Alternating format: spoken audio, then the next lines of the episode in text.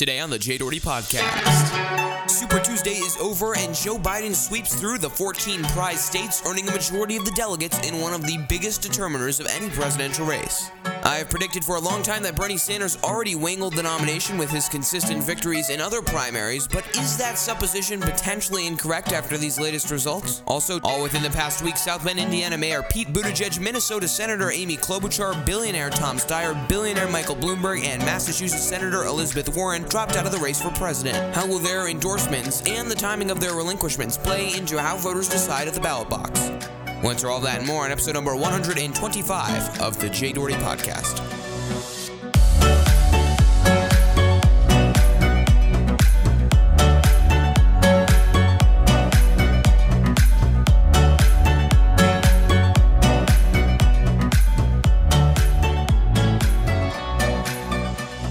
This is the Jay Doherty Podcast. And now from Chicago, here's your host, Doherty. That's correct, everyone. Thank you very much for being here. It's episode number 125, the Jay Doherty Podcast, 3:11 p.m. on Saturday, March 7th, 2020. Thank you very much. Thank you very much for being here. I appreciate your listenership. We are recording on the podcast and broadcasting live on j-doherty.com. Thank you very much for being here. So much to talk about this week. I know I've said many, many times that there's been a lot to talk about. I've said that debates were consequential. I've said that maybe some speeches and rallies were consequential for the 2020 presidential race. But without a doubt, this week was the most consequential, the most changing for the entire 2020 presidential race by far. Joe Biden comes out of the woodwork. He was in fourth place in almost every single poll for the majority of the time of this race. And all of a sudden, in this week, with sort of a perfect storm for Joe Biden, he just boosts up to first in every poll, in every fa- in, in every voting precinct. Uh, I mean, not every, but the majority of of the delegates voted for Joe Biden in Super Tuesday. He earned a plurality of the delegates, and he also won the majority of the states. Of course, he did not get California, which is sort of the big prize because it has the most delegates. We'll talk about that in a second. But this was an incredible race for Joe Biden, an incredible race overall. Of course, the the uh, states that report are Alabama.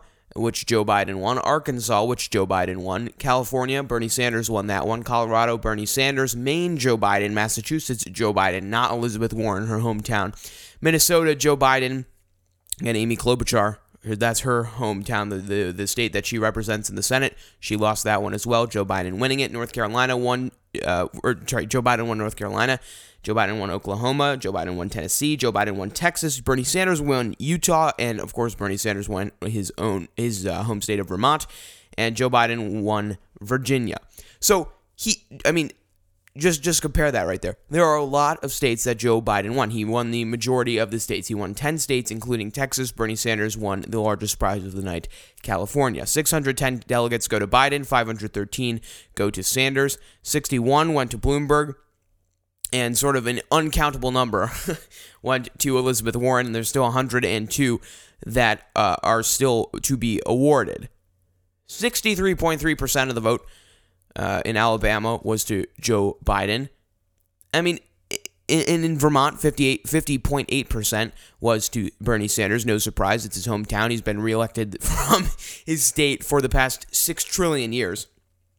And it was it was just amazing to see all these states fold out on the nights. And after winning South Carolina, Joe Biden really needed to win Super Tuesday badly if he wanted to stay in the race and actually prove himself as a viable and electable candidate, especially as opposed to Bernie Sanders, who came out extremely strong, just like Pete Buttigieg in the New Hampshire uh, uh, primaries and the Iowa caucuses.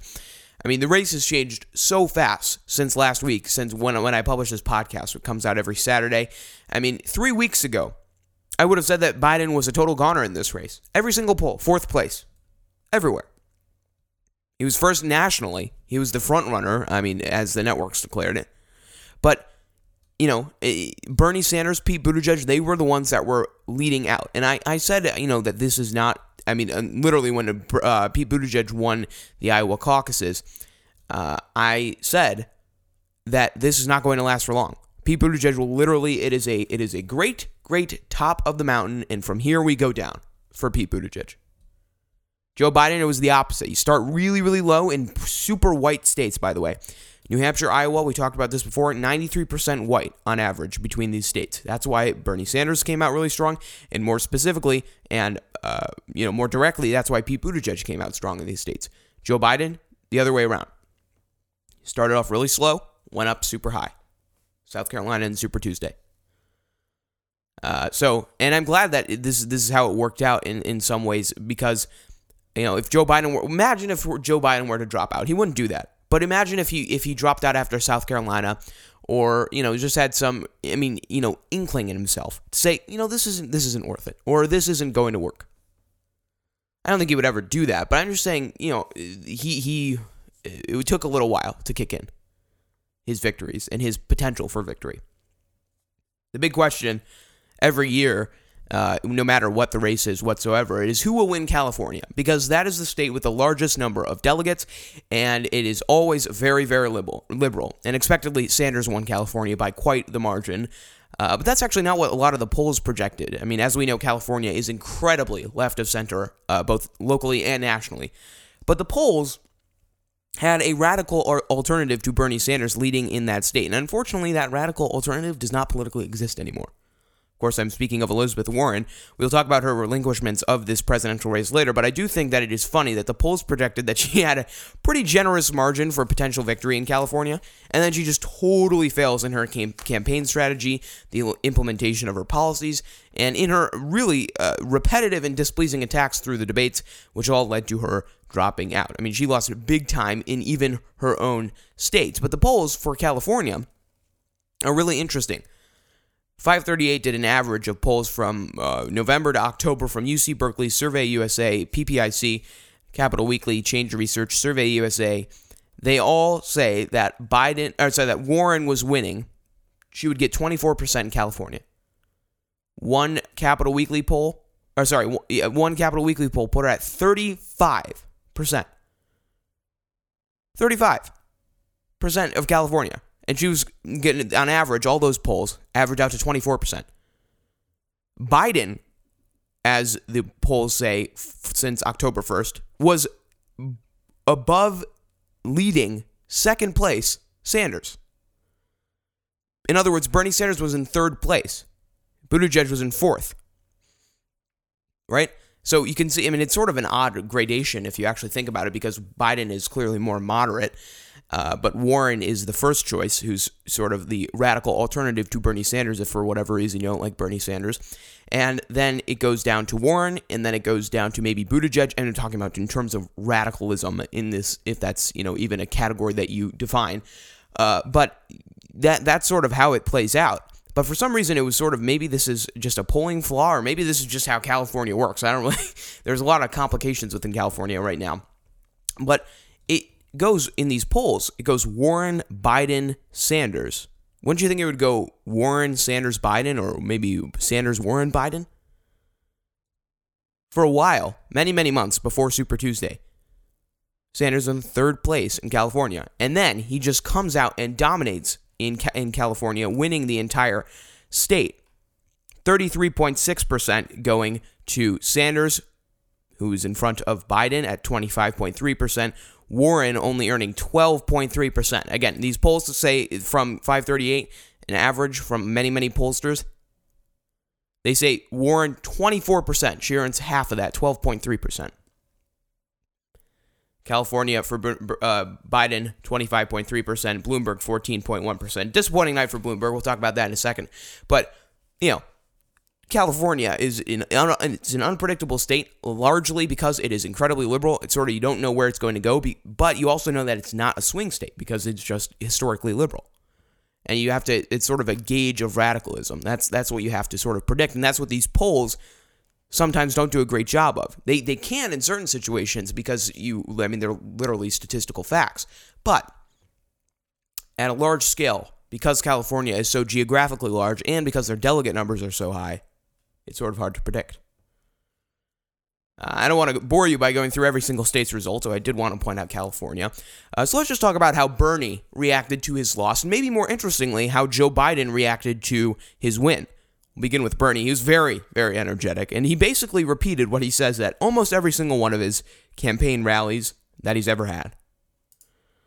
Um, it, wasn't over when these candidates uh, went out. The, the the precincts, all the precincts, haven't reported completely at the time that these speeches were given, but it was sort of clear that uh, Biden had a substantial lead.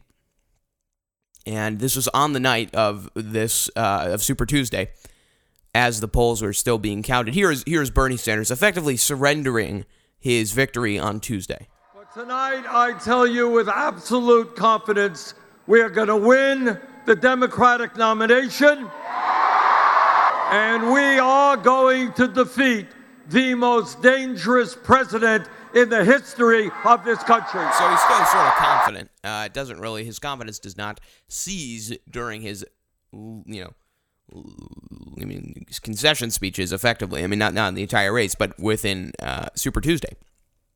Joe Biden was sort of the same way. He had some gaffes, though, of course, as to be expected from Joe Biden. In the beginning of his speech, he, he confused his sister for his wife and his wife for his sister, which is sort of a classic Joe Biden moment. It helps to see the video, but you can still tell from the audio. They don't call Super Tuesday for nothing. By the way, this is my little sister Valerie, and I'm Jill's husband. Oh no, this is oh you switched on me. This is my wife. This is my sister. They switched on me. Okay. All right. So more seriously, though, Joe Biden uh, had some stuff to say at his victory speech. Uh, part of it was really interesting. The other part uh, was not really as interesting. Here's one of the more interesting parts. Just a few days ago, the press and the pundits had declared the campaign dead. And then came South Carolina, and they had something to say about it. And we're told, well, when you got to Super Tuesday, it'd be over. Well, it may be over for the other guy. So I'm here to report we are very much alive.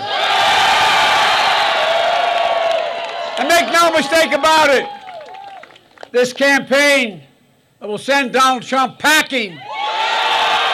This campaign is taking off. Join us. So, okay, so first of all, uh, whoever does the audio for Joe Biden's campaign, I mean, horrible quality. And that, that wasn't just my uh, I, I searched around for, for hours, not hours, but tens of minutes trying to find a better audio clip for that for these Biden speeches. Just the campaign got to get better audio. Uh, suggestion if you want to win the nomination.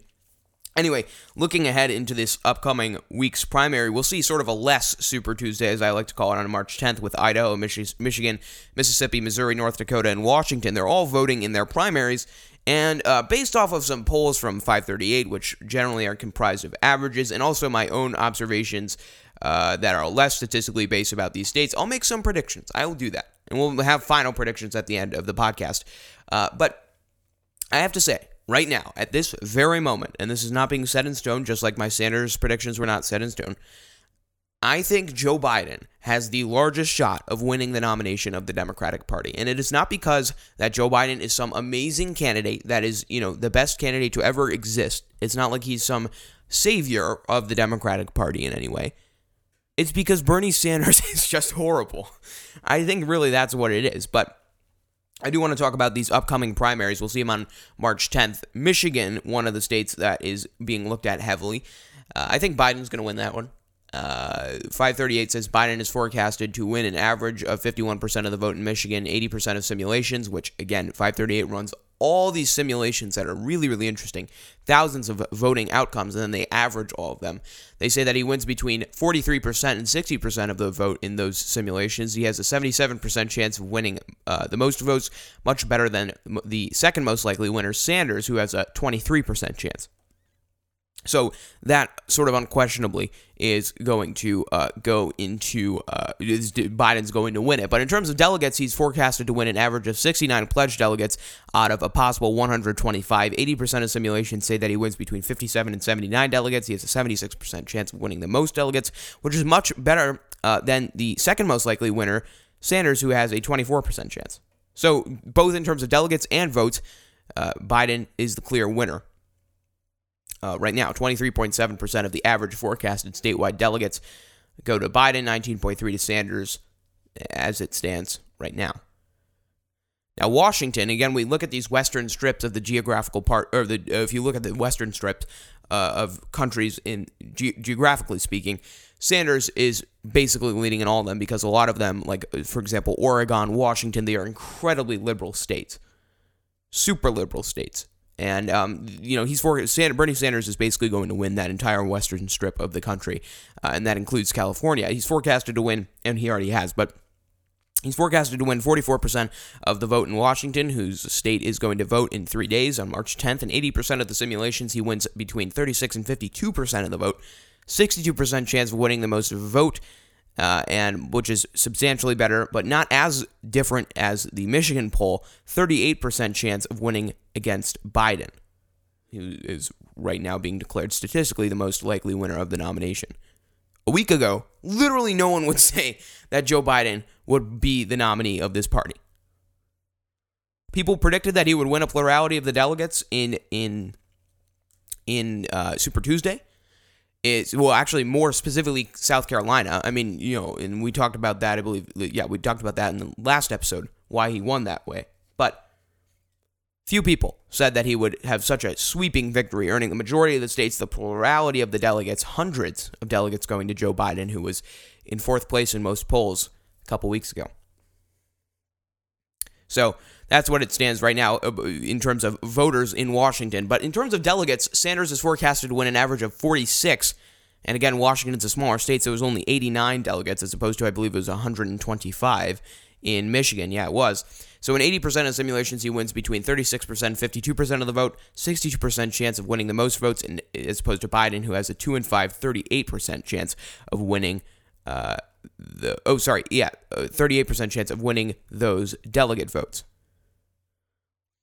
um and and so yeah 89 pledged delegates completely in that state. 16% of those average forecasted statewide delegates go to Sanders. 14.8 to Biden according to 538 Missouri also a, a state that is going to be playing out in this uh, March 10th primary. Biden is going to win. Again Missouri as a state is is sort of left of center, more moderate, of course. And basically, if you hate radical leftism and communism and socialism, then Biden is your guy because it is this race in the Democratic Party, as of one week ago, has become so so binary in the way that it is. Well, actually, no, it just has become binary. It's not like it's a degradation of binary. It, binaryism.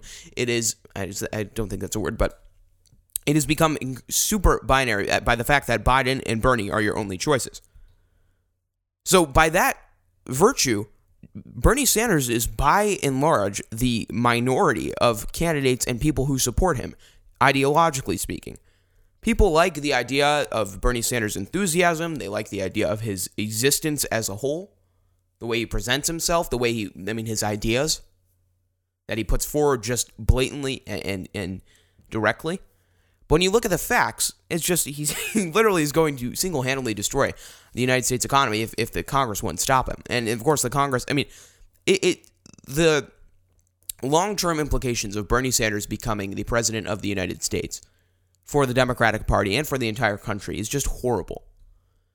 You cannot go, no matter who the person is, you just cannot go way too far left and way too far right, especially when you begin with a moderate Republican president in terms of policy. You can't just jolt the nation all the way to the left. I mean, we saw that, or at least I, I, I've read in history, we've seen that in Nixon elections with, I think it was George McGovern. I mean, it just it's just not it's not smart, uh, and that's that's that. I want to continue here with these uh, states in March 10th. Biden is forecasted to win 57 percent of the vote in Missouri. He does 48 between 48% and 66% of the vote. He has an 8 9 chance of winning the most votes, uh, which is much, much better than Sanders, who only is forecast to win 11% in Missouri. Uh, Biden is win, uh, forecasted to win 40%, or no, 40 pledged delegates out of a possible 68. Again, Missouri smaller. 80% of the simulations, 33 and 45 delegates are going to be in between. He has an 89% chance of winning the most delegates. Sanders has only a 13% chance of winning the delegates. So again, it's a 2% split between delegates and the actual people who are voting. It's incredibly, incredibly slim chances for Bernie Sanders to come out and win Missouri. Biden is the clear winner in Missouri uh, right now. In Mississippi, Biden again going to win. It's a similar state, more moderate. Uh, there are some strong Sanders supporters, and because uh, Biden has such heavy support within uh, black and brown communities, particularly black communities, uh, is definitely going to win uh, Mississippi by quite the margin. 61% say in this 538 simulation and polls that he's going to win in Mississippi. He has a 97% chance of winning the most votes. so Bernie Sanders has a 3% chance, effectively. So there's no doubt in anyone's mind, just like South Carolina, that Biden is going to win Mississippi. There are 36 possible delegates.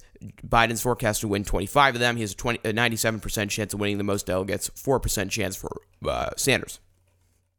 In Idaho, Sanders is going to win. Now, this is sort of an interesting one because um, Sanders, yeah, forecast to win 46% of the vote in Iowa. He has a 52% chance of winning the most votes, which is just slightly, not much better than 48% who go to Biden. So it is a close race in Idaho. It'll be a really interesting state to see who wins. I do think Sanders is going to win, but in terms of average forecasted statewide delegates, there's both average out to three and a half according to 538. But in terms of district level delegates, which actually are more important on a local level, uh, Bernie Sanders wins by just 0.2 on average.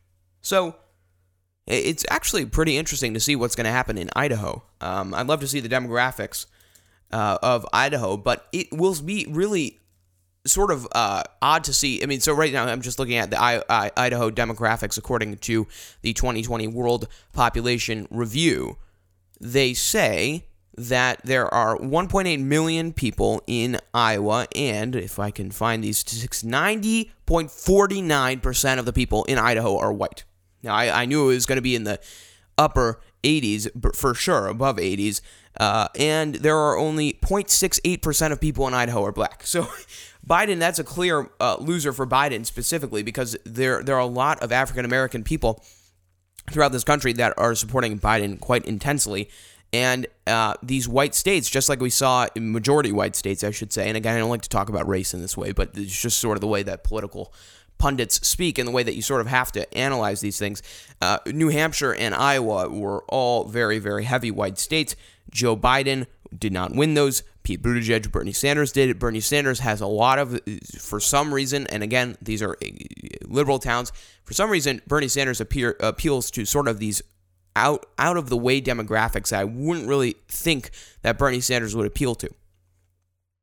I mean, in terms of his ideas, because there are a lot of young, young people, and again, even young people did not show up as me- as much as Bernie Sanders uh, imagined them to or wanted them to, and that is part of the reason that he won Super Tuesday. It's not because maybe they hate him; it's mostly because people just don't vote, and it's not good. Like people that are under thirty don't generally vote uh, in these elections, according to statistics, generally speaking. In North Dakota, which is a more uh, moderate state, Biden's forecast to win 46% of the vote. He wins between 34% and 59% of the vote in simulations. He has a 57% chance of winning the most votes, a bit better than the second most likely winner, Bernie Sanders, who has a 43% chance. So I think this will definitely go to uh, North Dakota only because of how historically moderate the state has been. If you look sort of how, how it goes across uh, in terms of history, and the literally look, there's a fabulous map that was uh, published on a YouTube video, I believe it was by Business Insider. They show how it's been sort of moderate. Uh, so that'll be really interesting to see. Um, and that's that's where it stands right now in terms of states voting in this upcoming March 10th primary. We'll see what happens there. And I think um, the other thing that will play a large factor into this race is who endorses who and what positions, if any, these candidates, these former candidates, will be given. Because we have to remember that the only people that exist right now in this race, in terms of Democrats, uh, if you, I mean, really, if you make it such a point to include Tulsi Gabbard, who's definitely not going to be the next president of the United States, she's still in the race officially. I don't know why, but effectively, this race has come down to Joe Biden and Bernie Sanders. The majority of the people who have dropped out as of recent have endorsed Joe Biden. The majority of the people who have dropped out overall have endorsed Joe Biden. Elizabeth Warren has not endorsed Joe Biden or Bernie Sanders, and she's holding off. So I don't know what that what's going to happen there, but we'll talk about it when we come back from on this episode of the Jay Doherty podcast. But first, I want to ask you: Do you have any opinions that you would like me to to ask me about literally any of my opinions about politics because if you do, you now have the opportunity to do so. All you have to do is text those questions to 312-625-8492 and at the final episode of each month, I'll be reading them and doing my best to answer them right here on the Jay Doherty podcast. All you have to do is text 312-625-8492, ask your questions and hear my perspective on the last episode of the Jay Doherty podcast. Really, really interesting stuff that we're going to be um, coming to see here in the next couple of days in this election. We're actually going to see a lot of what's going I mean assuming Biden is the nominee which I personally personally as an independent politically independent person really really hope that Biden is the nominee I think he is much better alternative for the party and for the country than Bernie Sanders is and I really want to see what positions if any as he's sort of hinted at we'll talk about this in a second what he's going to give to really politically intelligent people like Amy Klobuchar and Pete Buttigieg? What what positions is he going to give to them, if any? And are they going to be in the cabinet? Are they going to be advisor roles? I don't know. We'll talk about it next. This is the Jay Doherty Podcast.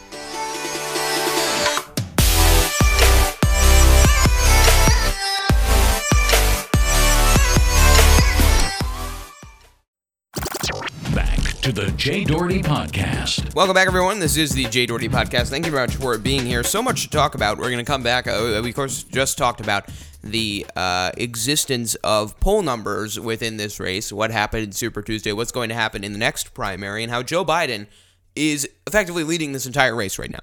And that in a lot of that has to do with the amount of candidates that also happen to drop out in this recent week here which a lot of it, a lot of that, uh, those dropouts contri- con- geez, contributed to Joe Biden's success. Let me begin by saying that there has never been a more consequential, consequential week 2020 presidential election than the week that we just experienced. I said that before. I will say it again to remind you if you're listening on the live stream or if you came back and listening on the Doherty Files right now. South Bend, Indiana Mayor Pete Buttigieg, Minnesota Senator Amy Klobuchar, billionaire Tom Steyer, billionaire Michael Bloomberg, Massachusetts Senator Elizabeth Warren, they all dropped out of the race and in that order. The big question right now is who will endorse who? And the general answer for every single person except for Elizabeth Warren and Tom Steyer is Joe Biden.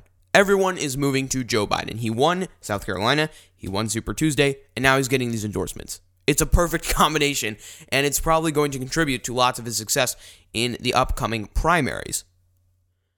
Uh, especially for, for more not not radical, let's just say, but more progressive voters who were looking to Buttigieg to balance things out. I mean, he was pretty heavy within the upper middle class, the middle class, that sort of area. That the the, the very you know the people who, I mean, the, the, that's sort of the crowd that he appealed to, and there were also some he, he I mean he progressively got more progressive let's just put it that way from the beginning of his campaign to the end of it. Or at least that's how he publicized himself. And it's probably his advisors recommendations to to do that and to act that way. But he got more progressive and he attracted more uh, you know left thinkers. So uh, we'll see what happens there. And I think that this endorsement that Pete Buttigieg gave out to Joe Biden and some others as well is really, really going to help him in the upcoming presidential election. But we're going to begin here with all the people who dropped out, how they dropped out, and what they said in their dropout speech. The first person, and I guess this is the least consequential out of all of them, was Joe Biden. Uh, not Joe Biden, Tom Steyer.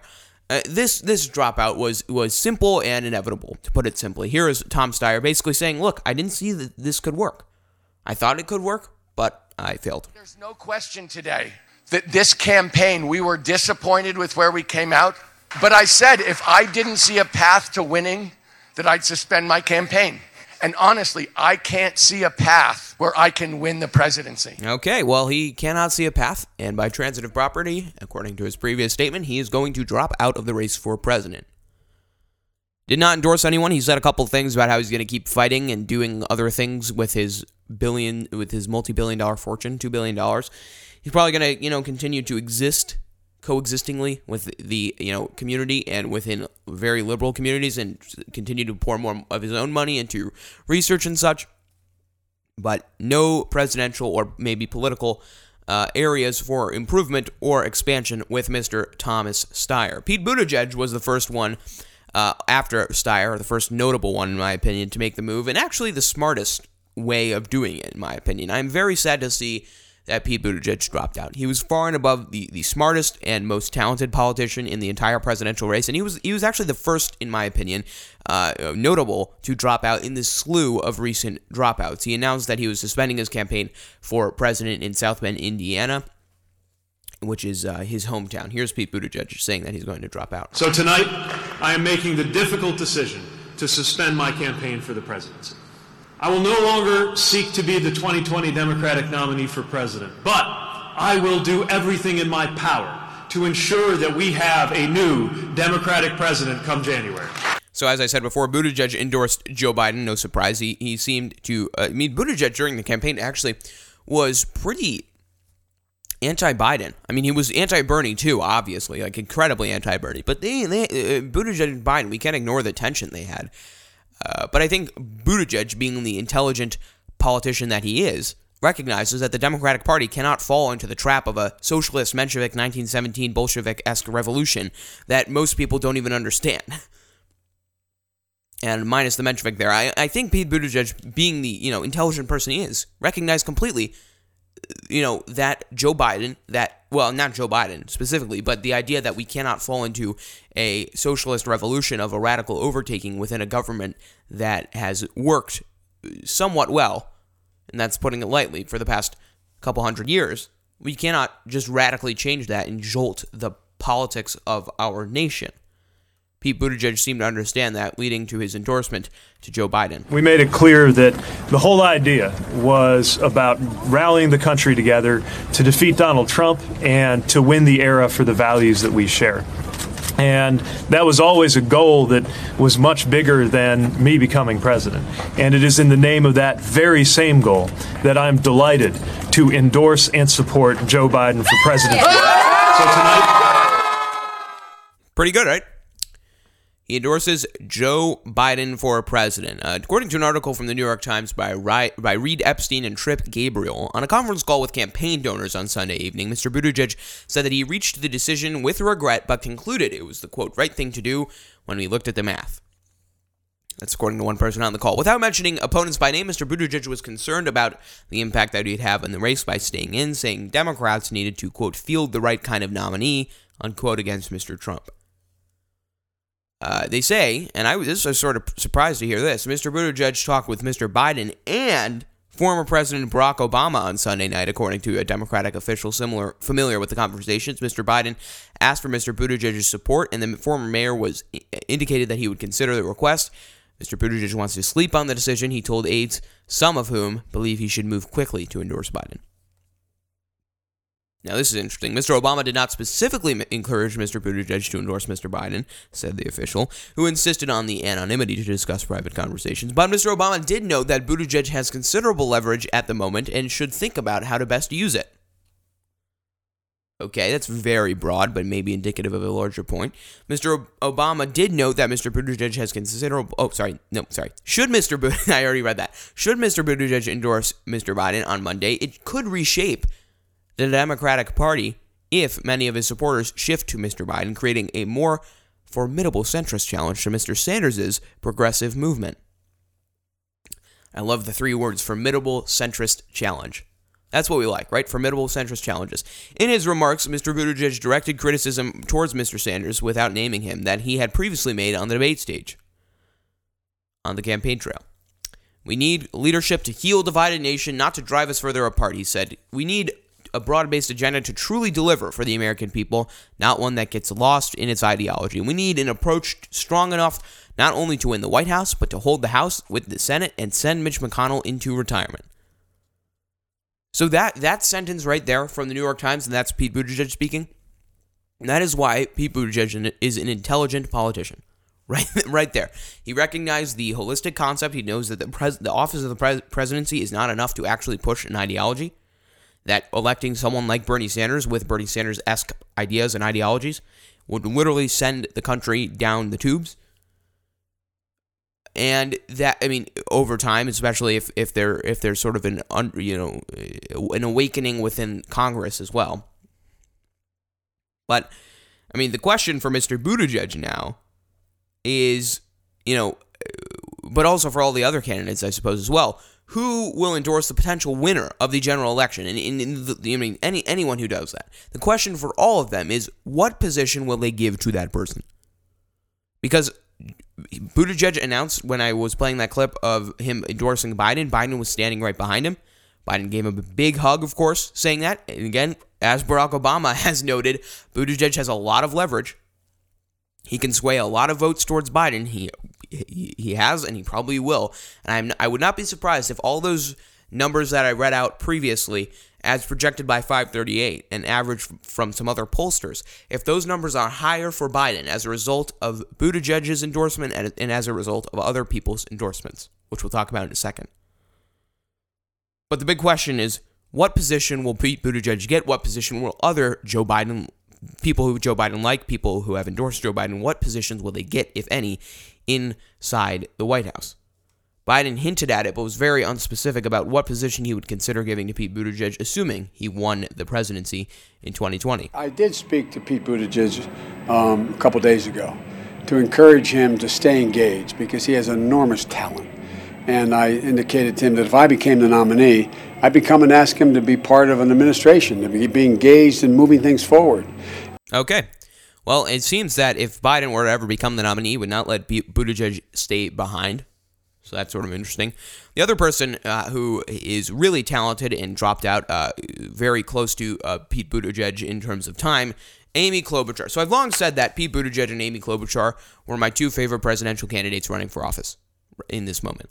I thought they were both talented. I thought Buttigieg is a much better public speaker than Klobuchar, but on a policy level and in terms of fundamental knowledge of American values and way to progressively develop them, uh, ways to progressively develop them, I thought that they were best suited to represent all of America. And I think um, or actually, no, I know Amy Klobuchar dropped out this past week and also happened to immediately endorse Joe Biden while Joe Biden stood behind her at a Joe Biden rally, standing in front of a podium that has a big Joe Biden logo on it. We need Texans, we need to unite our party and our country, and to do it not just with our words, but with our actions. It is up to us, all of us to put our country back together, to heal this country, and then to build something even greater. I believe we can do this together.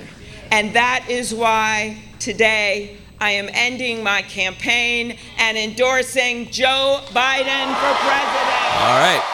All right, so I can't say that it was not uh, sort of predicted that he that she would do that, considering that she was at a Joe Biden rally and sitting in front of a Joe Biden, uh, you know, at a Joe Biden podium in, in front of a bunch of Joe Biden supporters.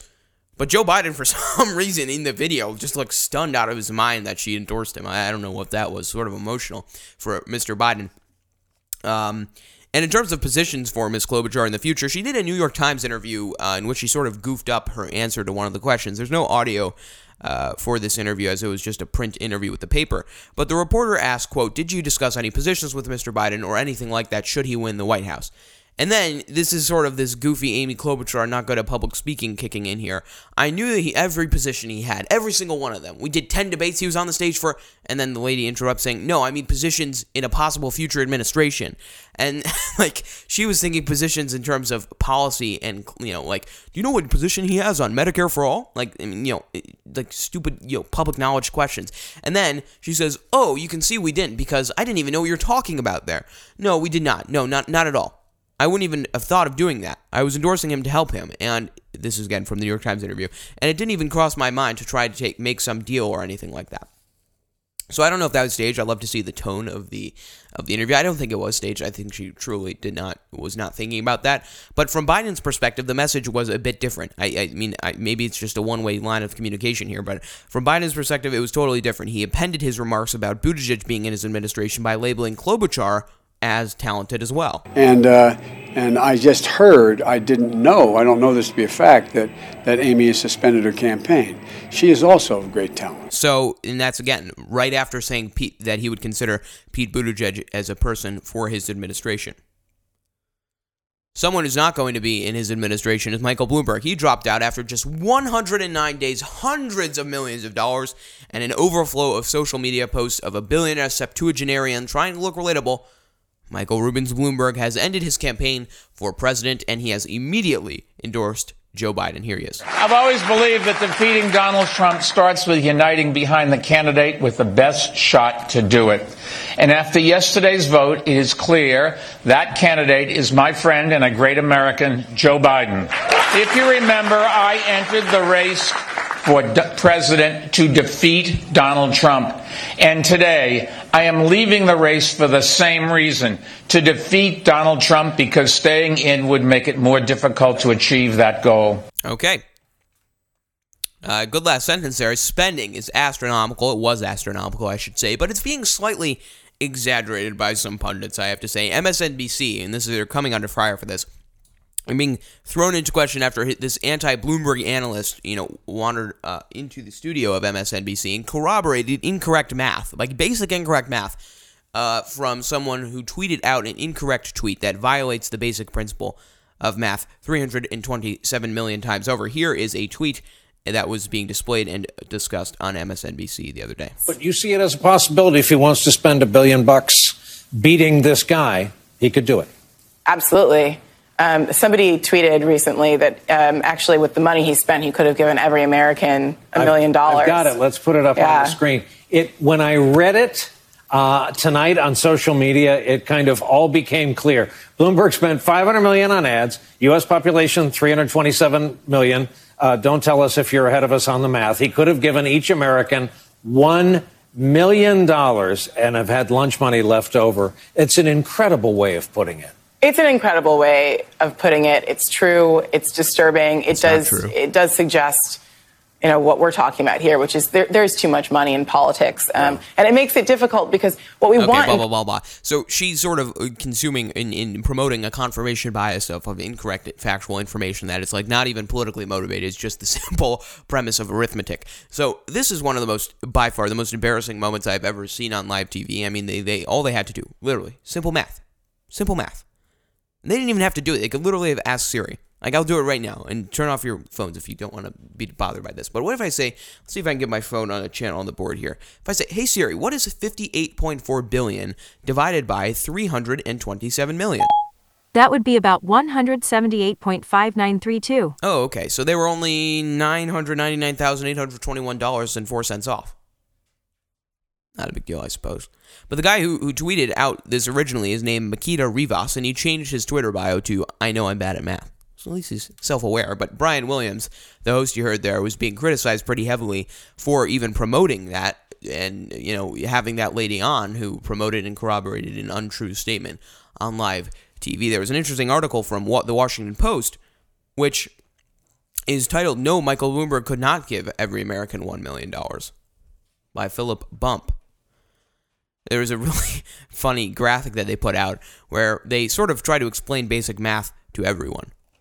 Uh, and it's really basic math. Oh, I mean, literally, it is the most basic of basic maths. It's just large numbers that happen to exist.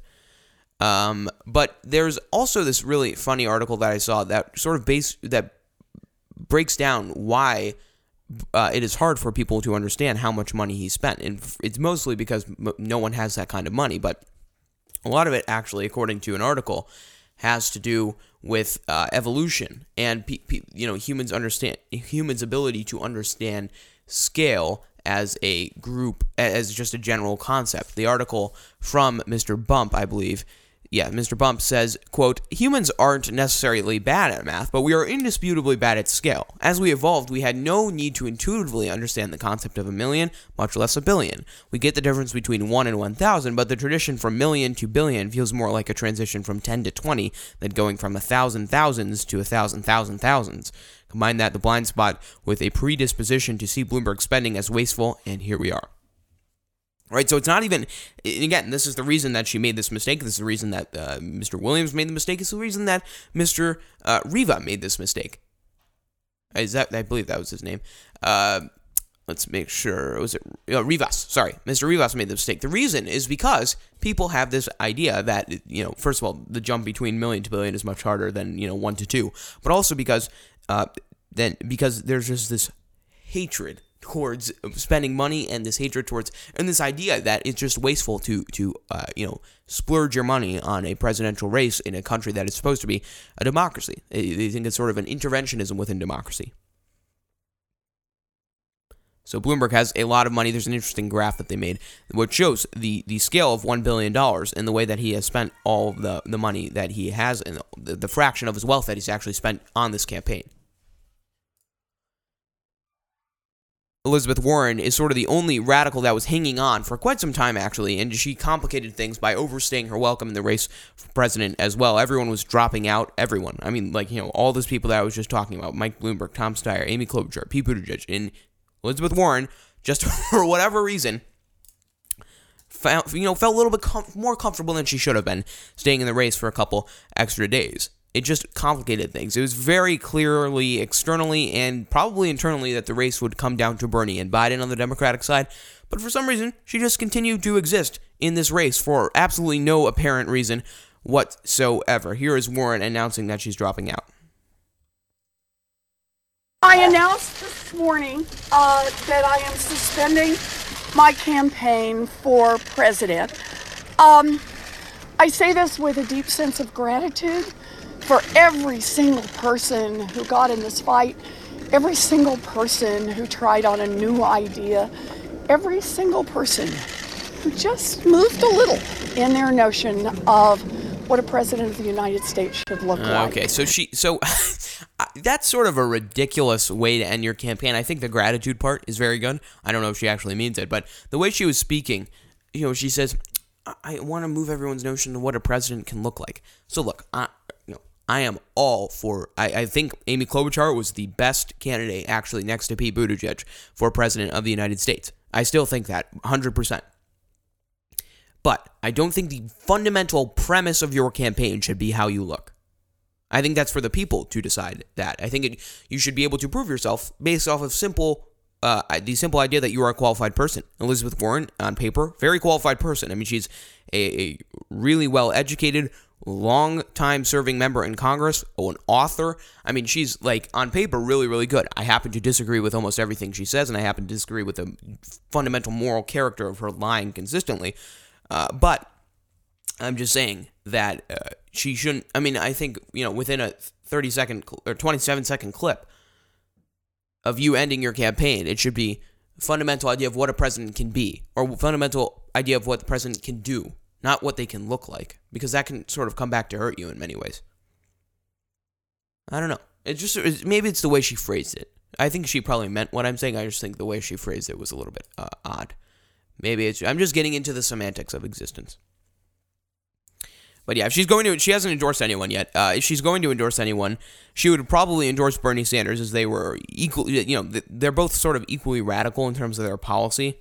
I mean, Warren even admitted on a recent, and I think that was the most recent debate, that uh, that they are equally as radical uh, in, in their policy. Uh, sorry, that their their Medicare policy is basically the same.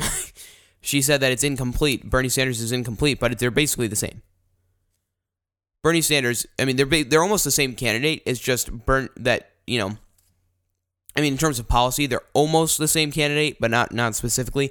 The thing is that Bernie Sanders is less vicious, more relatable, more honest, more consistent, and more likable. So, on the actual question of endorsements, Warren said that she's actually holding off right now.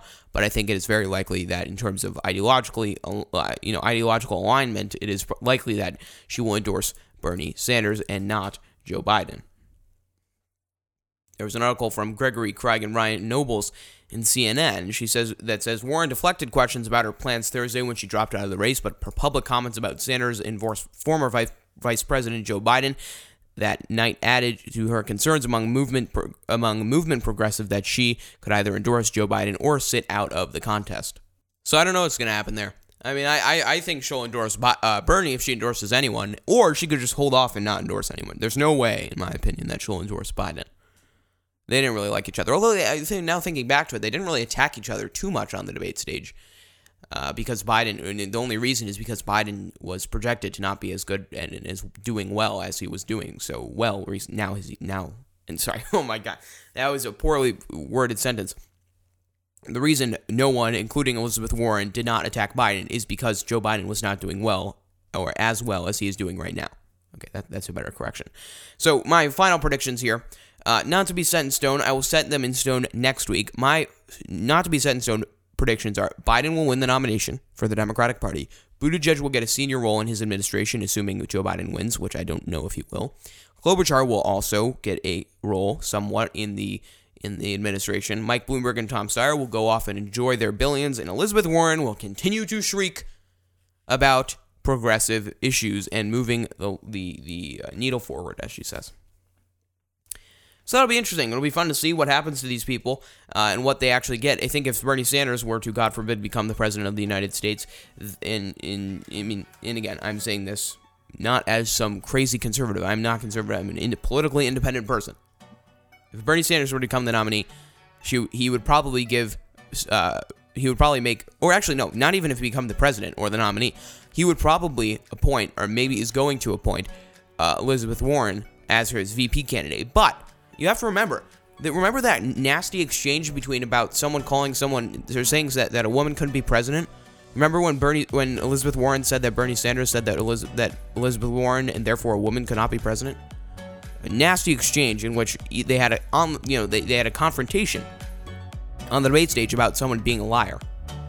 And that's that's a fundamental disagreement on especially to have in front of national TV. So it'll be interesting to see if if Bernie Sanders somehow works it in that Elizabeth Warren could be her nom- his nominee or his running mate in this upcoming election. Could you imagine that? Someone who said that you're a liar three weeks ago or five weeks ago all of a sudden becomes your running mate for the president of the United States? Oh, it's fun times we live in. The phone number for this podcast is 312 625 8492. See show notes and episode li- highlights at j-doherty.com. Clips and highlights at thedohertyfiles.com. Thank you so much for listening. This is the Jay Doherty Podcast.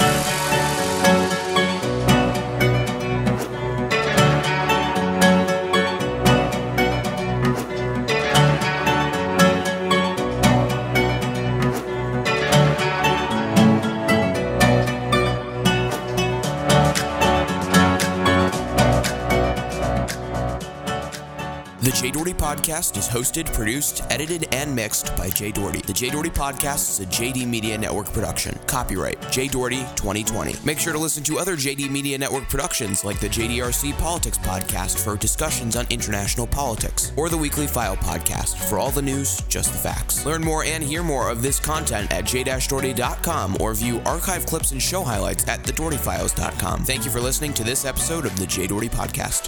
For all the latest world and national news on technology, politics, and more, listen live to the Jay Doherty Podcast on j-doherty.com.